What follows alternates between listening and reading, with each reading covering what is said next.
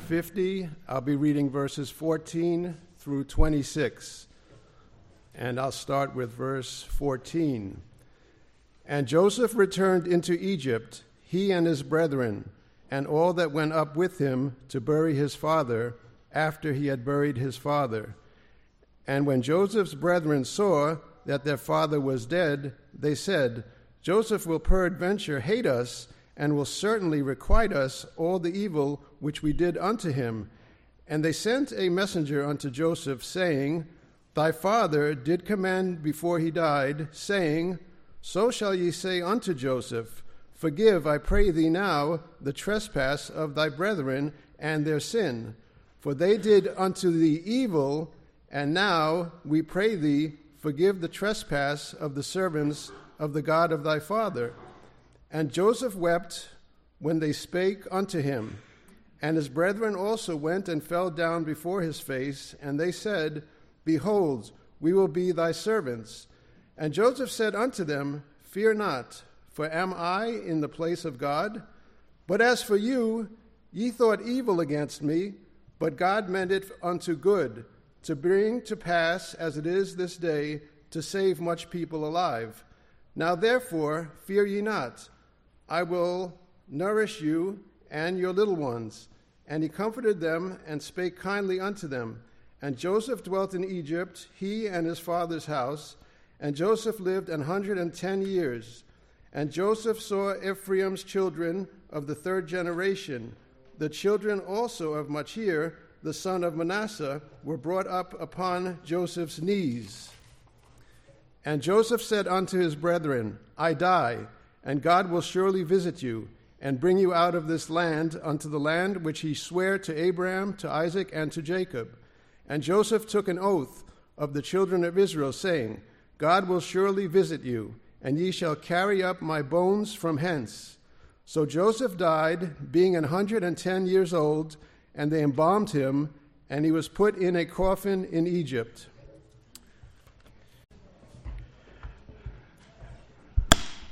Amen. That was great, Kerry, Charlie. Amen. Happy New Year, everyone. Happy New Year. Uh, hope all is well. Uh, hope no one is, uh, actually, some are getting over, maybe um, having been sick uh, over the holidays. So hopefully everyone is well and strong. Um, Happy New Year. My mom says hello. My mom says Happy New Year to everyone. Every time I leave the house, she makes sure, she says, make sure you tell everyone I said hello. I said, okay. Um, okay, this morning, um, let's just read. I know we read Genesis 50. If you can open up to Genesis 50 again, um, I just want to read a few verses, just a few, as we start this morning. Genesis 50 and just read seven verses, starting in verse 15. Um, and when Joseph's brethren saw that their father was dead, they said, Joseph will peradventure hate us and will certainly requite us all the evil which he, we did unto him. And they sent a messenger unto Joseph, saying, Thy father did command before he died, saying, so shall ye say unto Joseph, Forgive, I pray thee now, the trespass of thy brethren and their sin.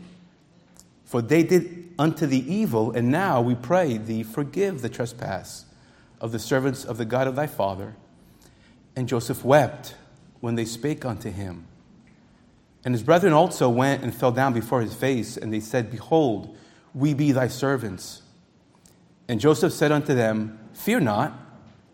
For am I in the place of God? But as for you, you thought evil against me. But God meant it unto good, to bring it to pass as it is this day, to save much people alive. Now therefore, fear ye not.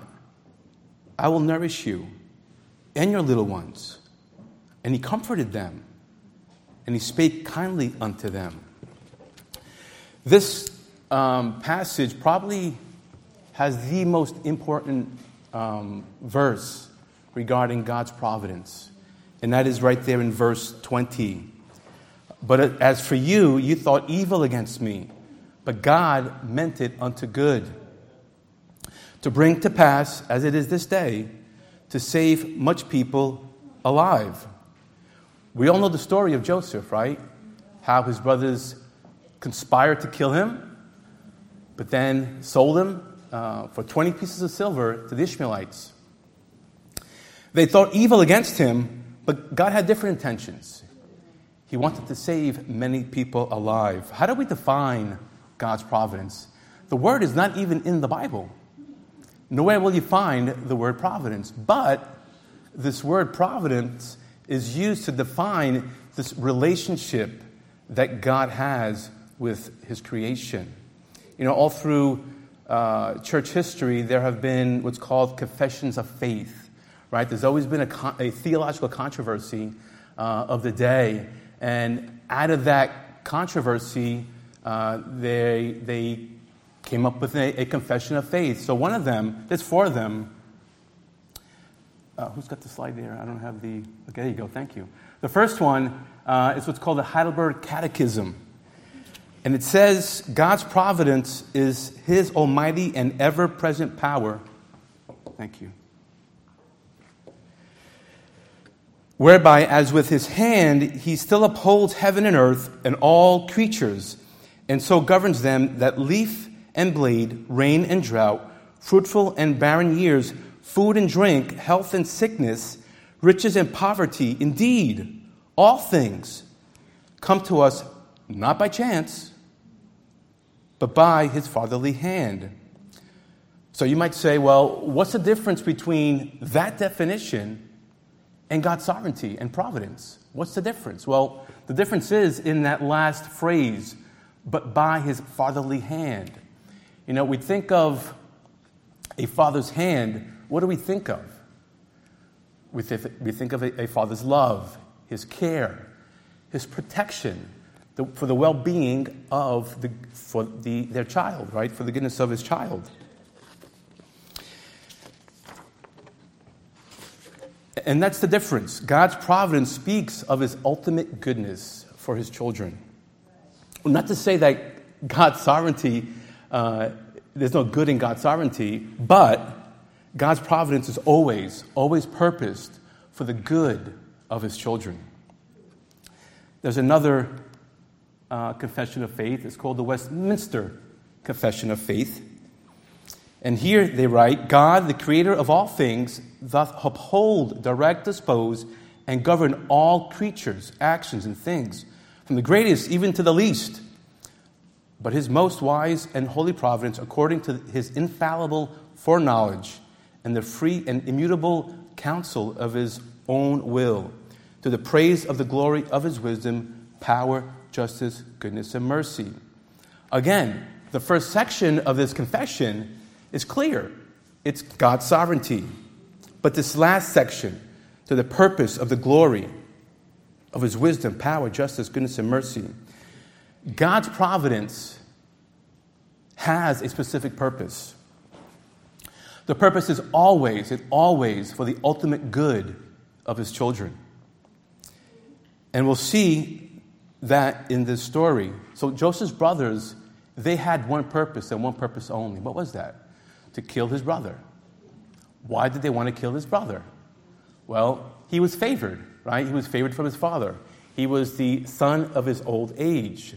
And that's probably always a good um, parent strategy to have, right?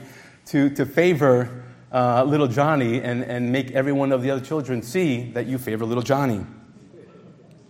But they also hated him because of his dreams as it's recorded in Genesis 37 7. For behold, we were binding sheaves in the field. And as Joseph is saying this uh, dream, he has no guile.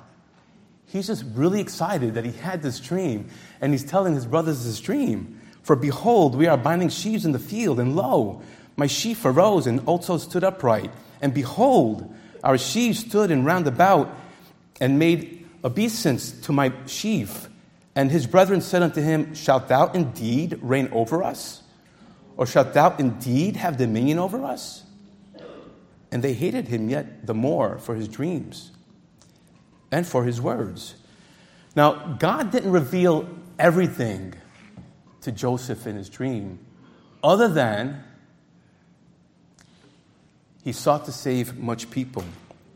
God didn't show Joseph how he was going to do it. God didn't show Joseph what he needed to go through to come to the point where God will eventually save a nation.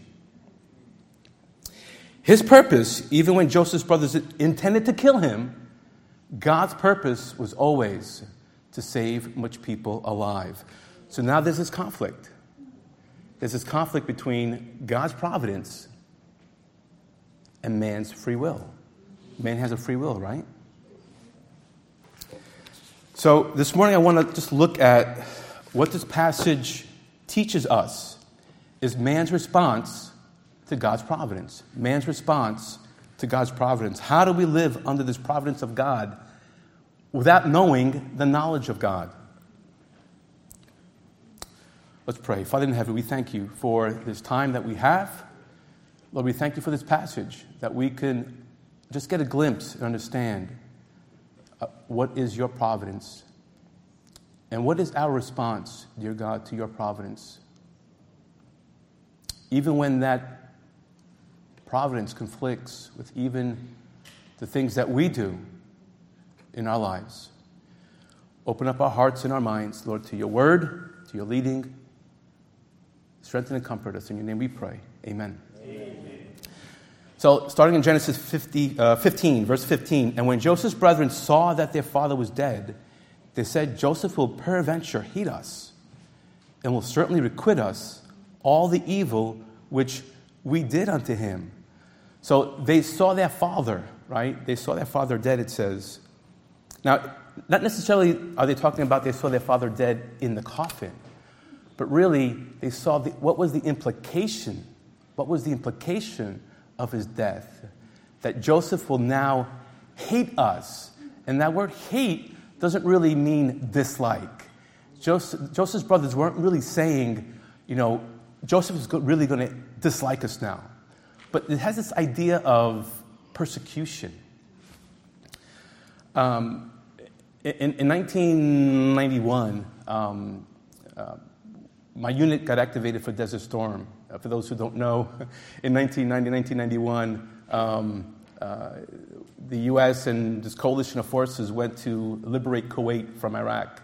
Uh, so my unit, which was a cold weather unit, so we had no desert training. Uh, we didn't know how to fight in, in the desert. So we had, they sent us to uh, California, the Mojave Desert, which is, um, I believe the, the, the, the base there is called 29 Palms, 29 Palms. So we went and did some desert training so we can be ready um, to, to go to, to Kuwait. And we had this one corporal. Um, he was really, and I, I, don't want to use any profanity, but you know, he was a donkey. Uh, he was a really hard nose, and really, no, not many people liked him. Not many of the Marines liked him. Uh, so one day, um, he left the barracks. And when he left the barracks, um, some folks went to his room and they took his furniture, took out the drawers first, right? They, they took out the drawers, and we knew all this that they were going to do this. They took out the drawers, took the furniture, flipped it upside down, put the drawers back in, and then flipped the, the uh, uh, furniture back right side up. So what's going to happen, right?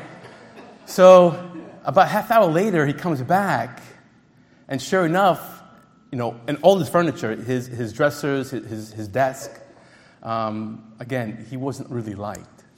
Um, but a half hour later, he came back and he calls us all out. He calls the whole platoon out. He was a corporal, so he was above us. We were just uh, privates, PFCs, and lance corporals. So he, and it was in the Mojave Desert, right? We're in the, we're in the summer heat. and uh, he found out what, what they did and uh, he made us run for five miles uh, in the heat, and it was painful. Um, but he didn't really hate us, right? He just made us pay for what we did, you see. But he, he didn't hate us, he, he, had no reason to hate us. Uh, we thought it was funny. Uh, he didn't really think it was funny. But, and don't, kids, don't try this at home. But he, he made us pay. And here, Joseph's brothers think Joseph's going to make us pay for the pain and the sorrow, the misery that we made him go through. Their father was dead. Now Joseph was going to take his revenge, right? Is what they thought. So what do they do? What do they do in that first verse? They conspire. They conspire against Joseph. God has just delivered them from really a potential death by famine. And they conspire out of fear. Verse 16, and they sent a messenger unto Joseph, saying, Thy father did command before he died, saying, So shall ye say unto Joseph, Forgive, I pray thee now, the trespass of thy brethren and their sin. For they did unto thee evil, and now we pray thee, forgive the trespass of the servants of the God of thy father. Did Jacob at any time tell his brothers this? Turn to 40, Genesis 45. Genesis 45. Starting in verse 25, Genesis 45, 25, and they went up out, and they went up out of Egypt and came into the land of Canaan unto Jacob their father, and told him, saying, Joseph is alive, and he's the governor of all the land of Egypt. And Jacob's heart fainted, for he believed them not. And they told him all the words of Joseph which he had said unto them. And when he saw the wagons which Joseph had sent to carry him, the spirit of Jacob, their father, revived. And Israel said, It is enough. Joseph, my son, is yet alive. I will go and see him before I die. Jacob never tells his sons, Hey, tell Joseph that I, I, I command him to forgive you guys for what you did to him. Now, when Joseph brought his brothers and his father Jacob back to Egypt, Joseph spent time with him. Joseph, Jacob could have told Joseph himself. We have no record of that. His brothers conspired, they lied, they were afraid. Okay, they were afraid that Joseph was now going to take revenge for all that they did to him. But Joseph, in, in, if you look up at verse 5, says, Now therefore be not grieved nor angry with yourselves that ye sold me hither, for God did send me before you to preserve life.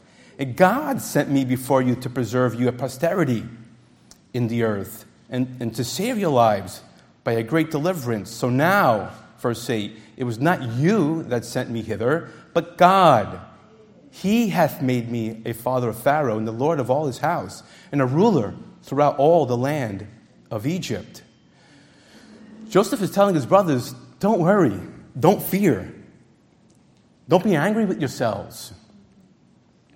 This all happened because God intended to deliver you, to save you, to preserve you a posterity, a remnant in the earth. God was the one who sent me, not you. And you know, all that Joseph's brothers experienced of God's deliverance, God's fatherly hand in his goodness and mercy, Joseph's brothers still conspire and lie. What's the point? What's the point? Man's response to God's providence should be one of change. It should be one of change. A change of character, a putting off, and a putting on of a new nature.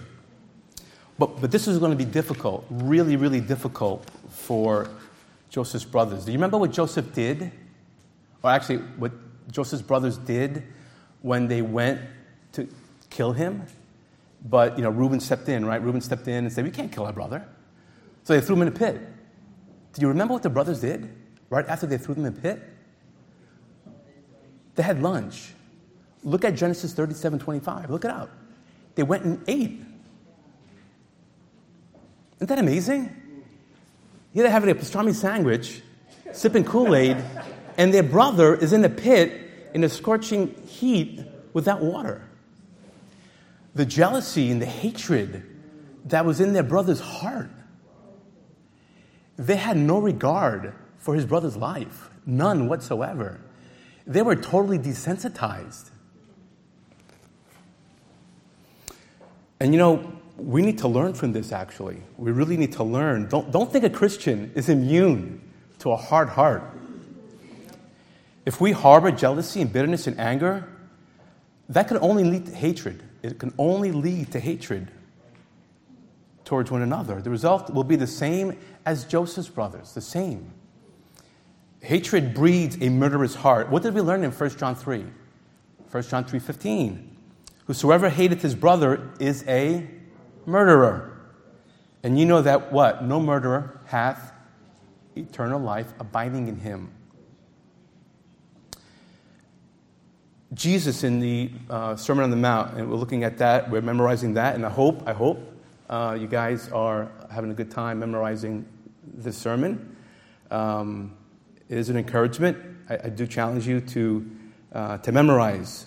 And in verse 21, Jesus says, You have heard that it was said by them of old time, Thou shalt not kill, and whosoever shall kill shall be in danger of the judgment.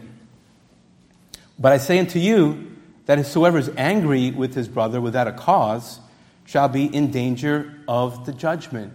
So, what Jesus is saying here is it's not just the physical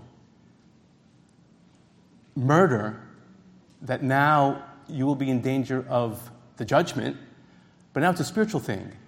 It's just having hatred in your heart for your brother. You will be in danger of the, of the judgment. Remember Cain? Cain hated his brother, right? Abel, because why? God accepted Abel's offering and not Cain. But God said to Cain in Genesis 4 7, If thou doest well, shalt thou not be accepted? In other words, if you provide a offering that is acceptable to me, I will accept it. And if thou doest not well, sin light at the door. And we know the story. So, beloved, we really need to guard our hearts against having any kind of jealousy and bitterness and anger towards one another. That just breeds hatred. And you know, it's subtle. It was 17 years. Joseph was 17 years old when they did this to him. It took 17 years for this hatred to build. It's, it's, it's a subtle thing, it doesn't happen overnight. The Bible is clear whosoever hated his brother is a murderer, and no murderer hath eternal life abiding in him. So, this response should be a response of change under God's providence. The second response I want to look at um, is at Joseph's response to God's providence, but more specifically, how he related to his brothers. Joseph's response and how he related to his brothers. In verse 19, it says, And Joseph said unto them, Fear not, for I am in the place, for am I in the place of God? Now therefore, fear ye not, I will nourish you and your little ones. And he comforted them and spake kindly unto them. Man's response here to God's providence should be one of forgiveness, one of compassion, one of comfort. Joseph tells his brothers after, he, after they plotted to kill him, after they sold him to the Ishmaelites, and, and after taking him away from the love of his father, and, and think about it, Joseph is alive, and he's probably bearing the burden of knowing that his father is probably crushed, thinking that his son is dead. And he's spending time in jail, probably around 10 years or so, for a crime he didn't even commit, thinking about all this. And he now faces his brothers 22 years later and tells them, Fear not. Fear not. I will nourish you, I will sustain you. But not only you and your children. This is the evidence. This is the evidence of true forgiveness. What evil has someone maybe done unto you in your life? Maybe has uprooted you or caused much pain and much sorrow in your life, were you able to forgive them? You know, I hear, I've heard Christians many a times, at least tell me, you know, maybe someone had done something to them, and yeah, I forgive them, right? I forgive them. Uh, I hold no grudge against them.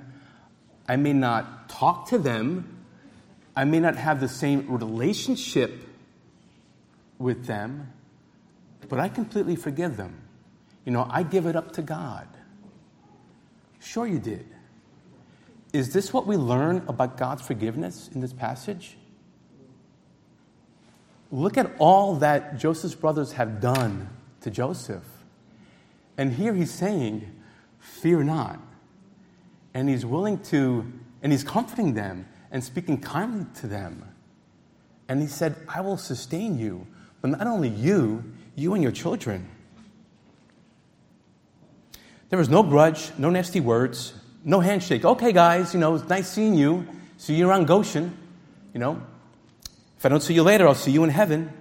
So, true forgiveness, really, true forgiveness is, is a restored relationship.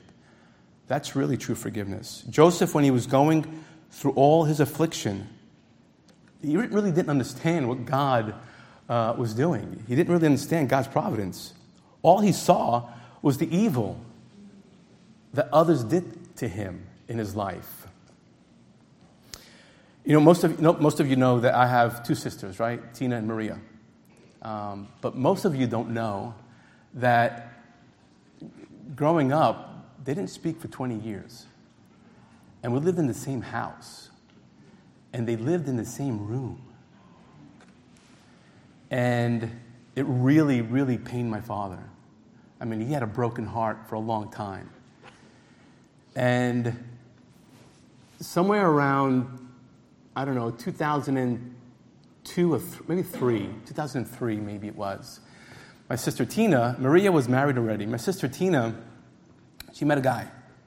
Um, and she was um, scheduled to be married uh, in, in 2005. So they, they set a wedding date.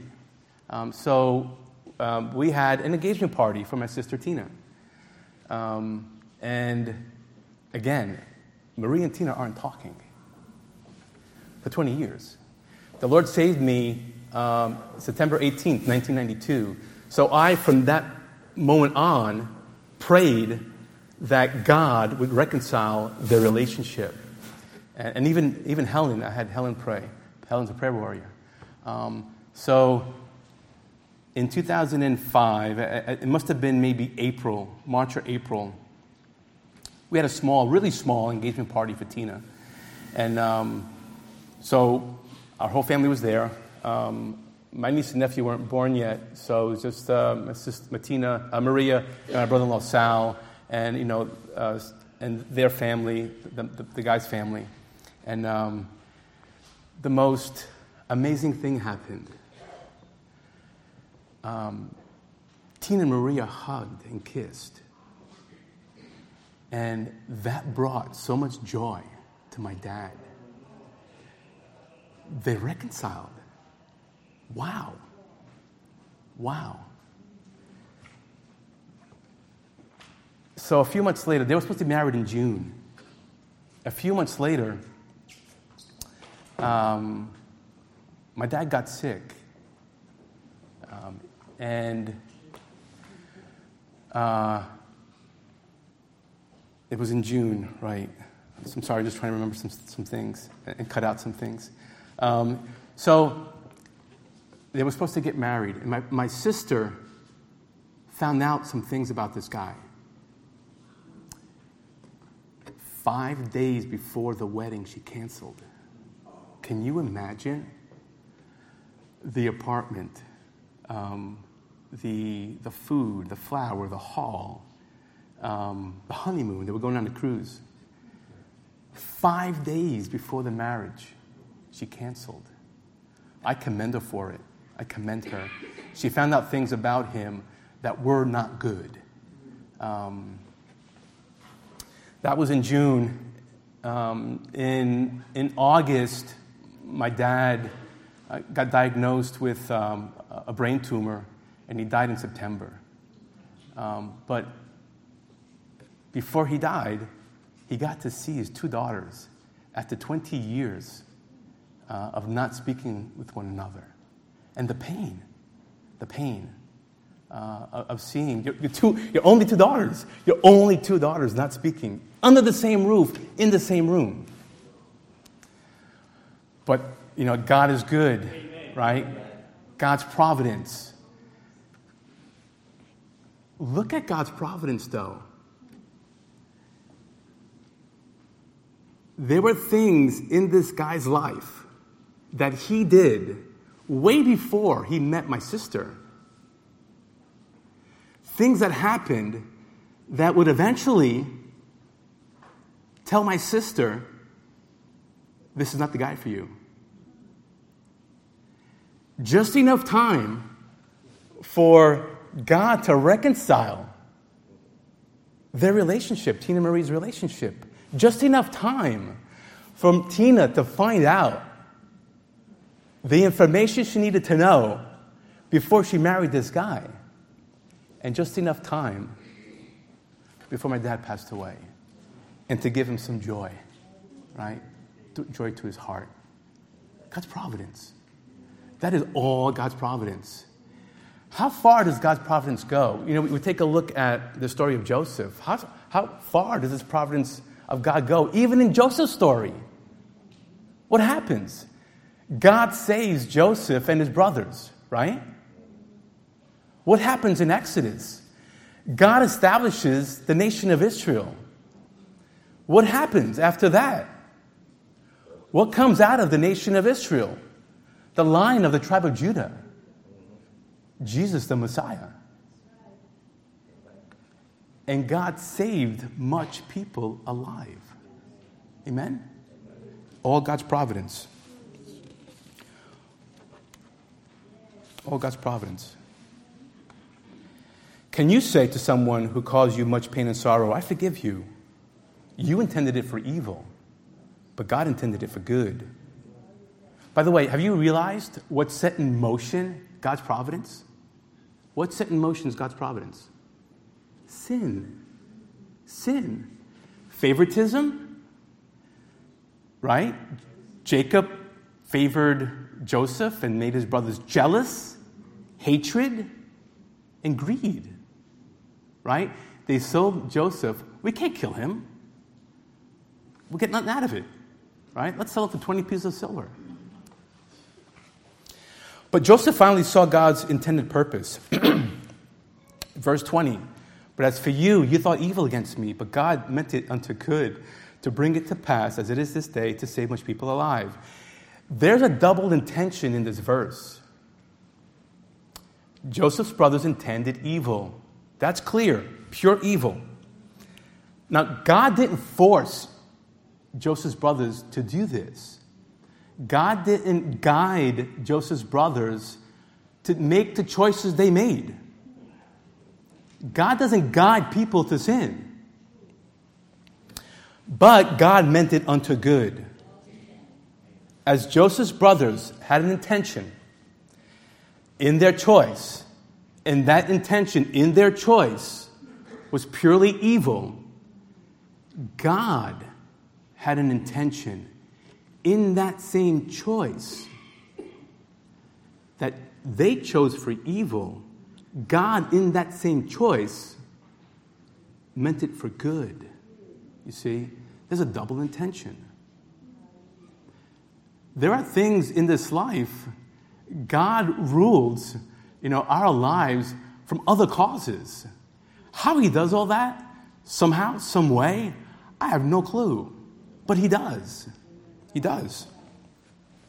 God works all that out for the good of his children. See, God's providence, it's, it's this ongoing relationship that God has with his creation. It's an ongoing relationship. As I close, there was one thing, one other thing really I wanna, want uh, to look at and really leave with you. Just leave with you to meditate on. And that's Joseph's reaction to what his brothers say in verse 17. Look at, go back to 50, verse 17.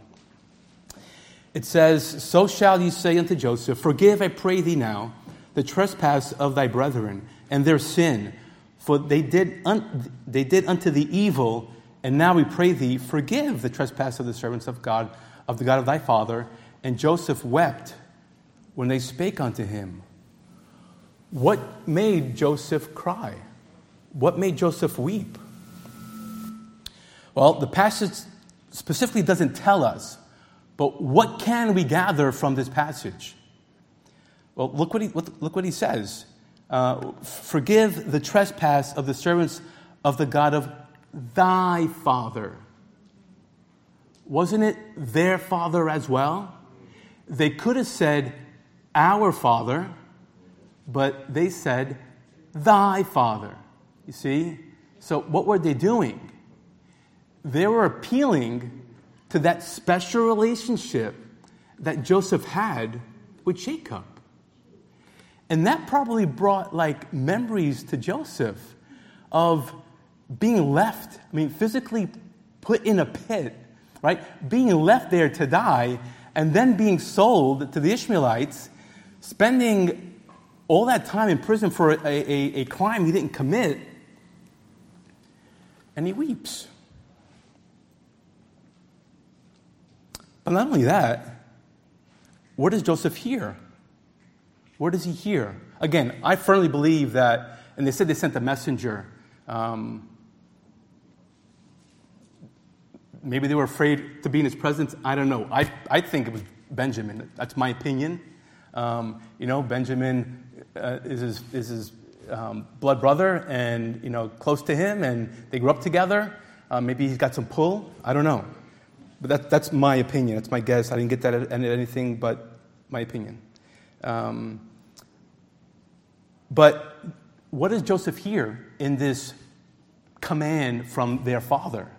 Fear. He hears fear and guilt and anxiety that their brothers still felt for what they did. See, God had already, already, you know, took Joseph beyond his misery and sorrow. All that pain, it was gone. But his brothers still were carrying that guilt.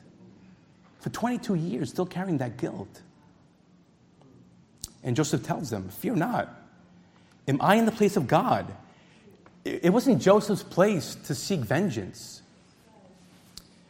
Bible says vengeance belongs to God. Leviticus 19:18. And really, this is what Joseph lives by. Leviticus 19:18. Thou shalt not avenge, nor bear any grudge against the children of thy people.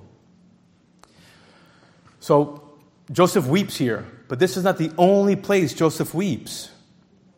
Turn to Genesis 42. Genesis 42. In, this, in Genesis 42, this is the first time Joseph's brothers go down um, to Egypt to get food, to get corn. And Joseph recognizes his brothers. And Joseph remembers the dream he had and what does he say? Ye are spies. Ye are spies to see the nakedness of the land ye are come. And in verse 19, if ye be true men, let one of your brethren be bound in the house of your prison. Go ye, carry corn for the famine of your houses, but bring your youngest brother unto me, so shall your words be verified, and shall not die. And they did so. And they said one to another, we are verily guilty. And this is in Joseph's presence.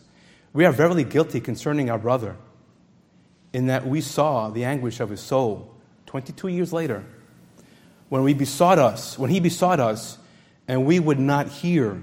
Therefore is this distress come upon us. Verse 22 And Reuben answered them, saying, Spake I not unto you, saying, Do not sin against the child? And ye would not hear?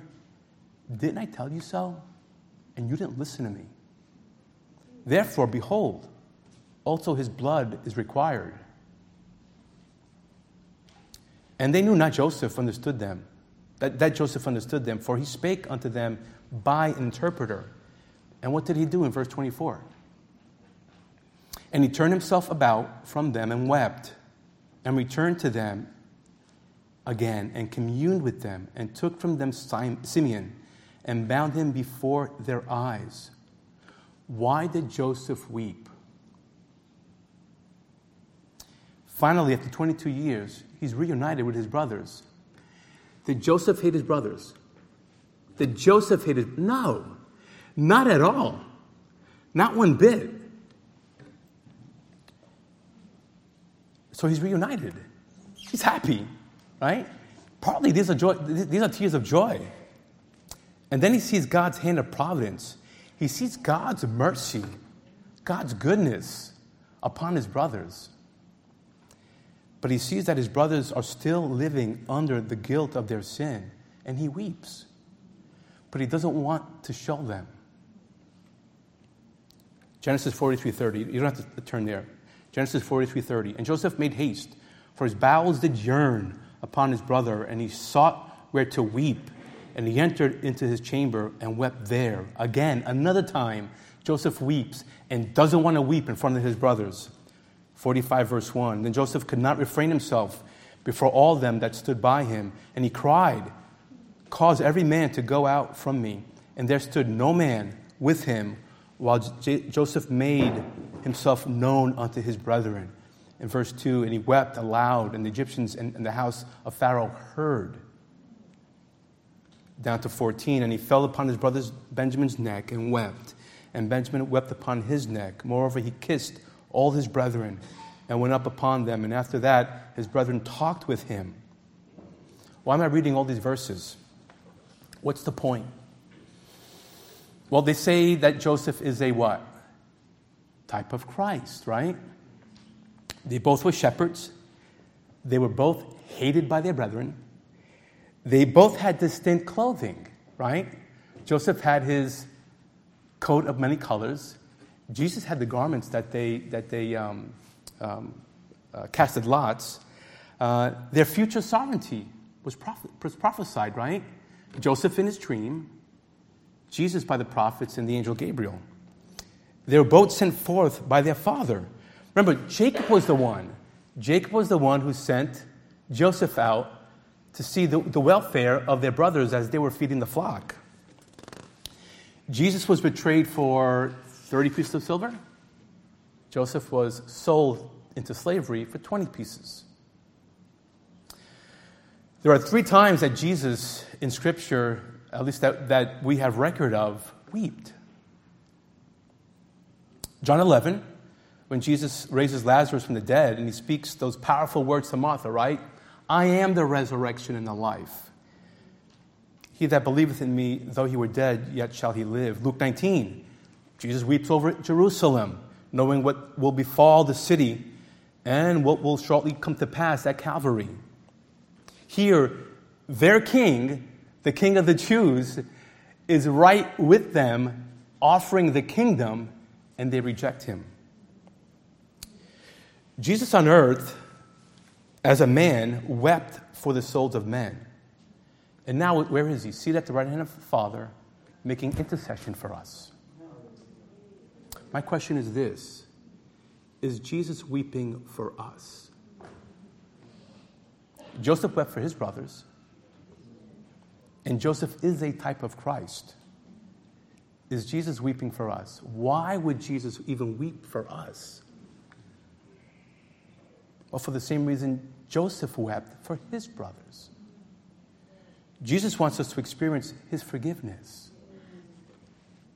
not live under the guilt of sin. We've been redeemed, we've been forgiven. Why live under that guilt? Jesus wants an intimate communion. We're going to have communion today. We will partake of his suffering, right? Of his table. Jesus wants an intimate communion with us so we can experience his goodness, his mercy, his nurturing hand right? That sustains us. Not a hand of vengeance, not a hand of judgment.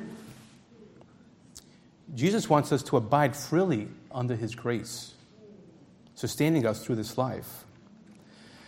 So, beloved, we are not here by chance at all. We are here by God's providence. Amen. How will you respond? How will you respond? Will you change? Will you put off your nature and put on a new nature? Will you forgive and comfort those who did much evil to you? Will you experience His forgiveness and live under the grace and mercy and goodness that He provides? Let's stand for prayer. Father God in heaven, we thank you, Lord, for this story of Joseph. We thank you, dear God, that you are a God of providence. There is nothing, Lord, in this life that we go through that you do not oversee. Yes, Lord, you are sovereign. You are sovereign in your power, in your authority, in what you do in what you choose to do with your creation. You are sovereign. That is your sovereignty. But God, there's a difference in your providence. And that is, your providence is always, always for the good of your children.